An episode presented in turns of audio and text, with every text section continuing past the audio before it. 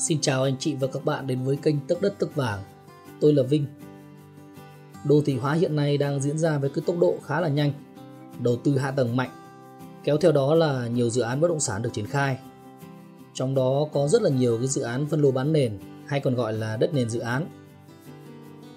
Khác với đất thổ cư cơ bản đã hình thành pháp lý rõ ràng thì đối với đất nền dự án ấy, nếu người mua tham gia ngay từ đầu thì pháp lý đang trong cái giai đoạn hình thành trong tương lai nghĩa là người mua có thể gặp rủi ro, vì cái mảnh đất đấy nó sẽ không thể ra sổ nếu chủ đầu tư dự án đấy không thực hiện đúng các bước quy trình pháp luật trong việc thực hiện dự án.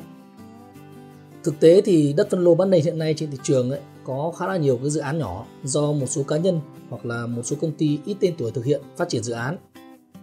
Cái rủi ro thường gặp đấy là chủ đầu tư chưa đủ điều kiện để bán hàng theo pháp luật, nhưng vẫn tổ chức bán hàng để thu tiền Thậm chí là có rất nhiều công ty tự vẽ ra dự án và làm giả hết tất cả các giấy tờ, sau đó huy động tiền của khách hàng.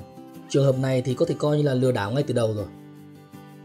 Dựa vào những cái kinh nghiệm của cá nhân, tôi sẽ hướng dẫn các bạn cách kiểm tra những cái yếu tố pháp lý liên quan đến chủ đầu tư nhằm giúp các bạn hạn chế rủi ro khi đầu tư bất động sản đất nền.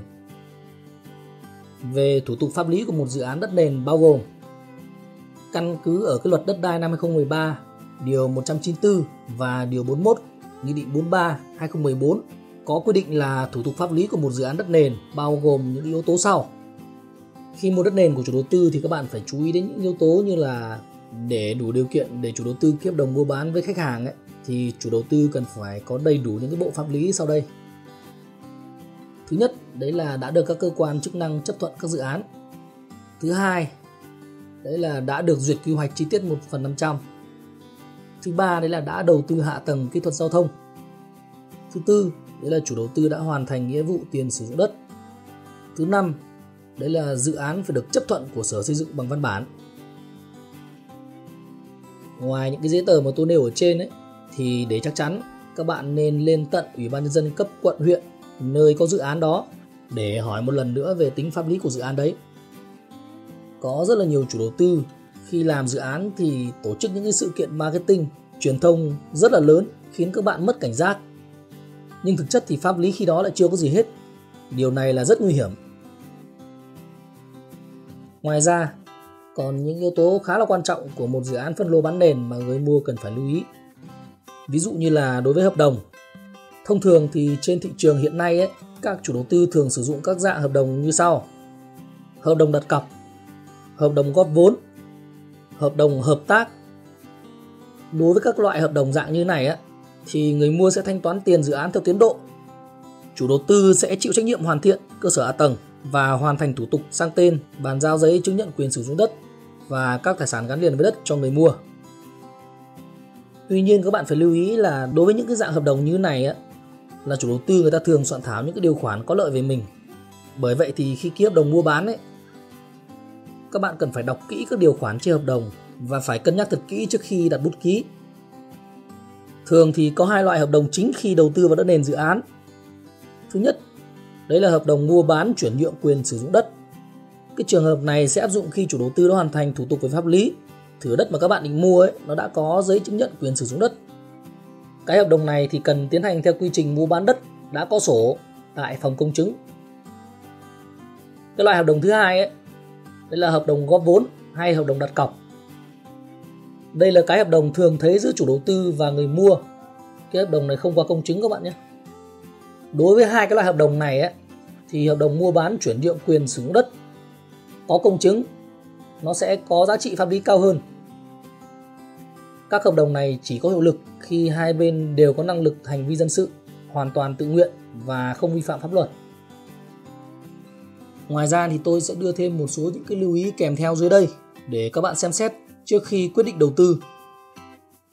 Các bạn cần phải tìm hiểu năng lực, uy tín của chủ đầu tư. Nghĩa là cái chủ đầu tư này họ phải có cái năng lực tốt, có uy tín và đã có năng lực triển khai những cái dự án tương tự.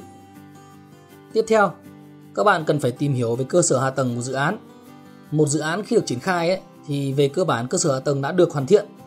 Trên thực tế thì cái điều này rất là hiếm các bạn nhé chủ đầu tư người ta thường thường là sẽ kéo vài cái máy ủ để thể hiện người ta đang gấp rút triển khai hạ tầng song song với thời gian đó thì họ sẽ liên tục đi huy động vốn hoặc là cũng có những cái chủ đầu tư người ta huy động vốn trước khi làm hạ tầng cơ cái lưu ý tiếp theo, Đấy là khi các bạn ký hợp đồng thông qua sàn phân phối thì các bạn cần phải xem cái giấy ủy quyền phân phối được ký kết giữa chủ đầu tư và cái sàn giao dịch đấy.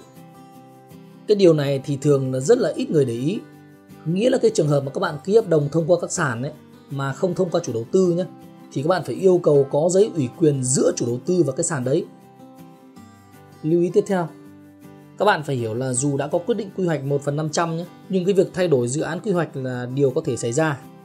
Nên khi các bạn giao dịch ấy, các bạn cần phải thương lượng rõ cái vấn đề này với chủ đầu tư và phải được thể hiện rõ bằng văn bản. Nghĩa là khi các bạn ký hợp đồng với chủ đầu tư ấy, thì các bạn phải yêu cầu chủ đầu tư kèm thêm cái văn bản đấy là yêu cầu chủ đầu tư phải thực hiện đúng cái quy hoạch 1 phần 500. Tiếp theo, các bạn cần phải chú ý thông tin của hai bên về những cái vấn đề như là vấn đề về giá bán, rồi vấn đề về tiến độ thanh toán, rồi mức phạt khi chủ đầu tư chậm tiến độ. Và lưu ý cuối cùng ấy, đây là các bạn tuyệt đối không được mua đất chung sổ nhé. Cái thủ tục tách sổ nó rất là dườm già và phức tạp đối với những người không chuyên. Chưa kể đến là cái việc mà diện tích tối thiểu của một cái thửa đất ấy, nó không đạt cái tiêu chuẩn quy định của cái địa phương đó thì khi đó thì chúng ta sẽ không thể tách sổ được. Ngoài ra thì cái việc tranh chấp giữa các bên đồng sở hữu ấy nó là điều hoàn toàn có thể xảy ra. Việc mà các bạn phải đi giải quyết những cái tranh chấp như thế này ấy, nó mất rất là nhiều thời gian. Như các bạn đã biết thì các dự án đất nền luôn là cái kênh đầu tư mang lại nhiều lợi nhuận. Nhưng các bạn phải lưu ý là khi các bạn tham gia vào cái thị trường ở cái hình thức như thế này ấy, là các bạn phải bỏ thời gian và công sức để đi tìm hiểu thị trường, tìm hiểu về tính pháp lý, rồi tìm hiểu về cái tính thanh khoản của thị trường trước khi quyết định đầu tư. Tránh trường hợp là các bạn đầu tư theo đám đông bởi vì số đông chưa chắc đã có nhận định đúng. Tôi chúc mọi người có những cái quyết định sáng suốt khi đầu tư. Xin chào và hẹn gặp lại các bạn ở những video tiếp theo.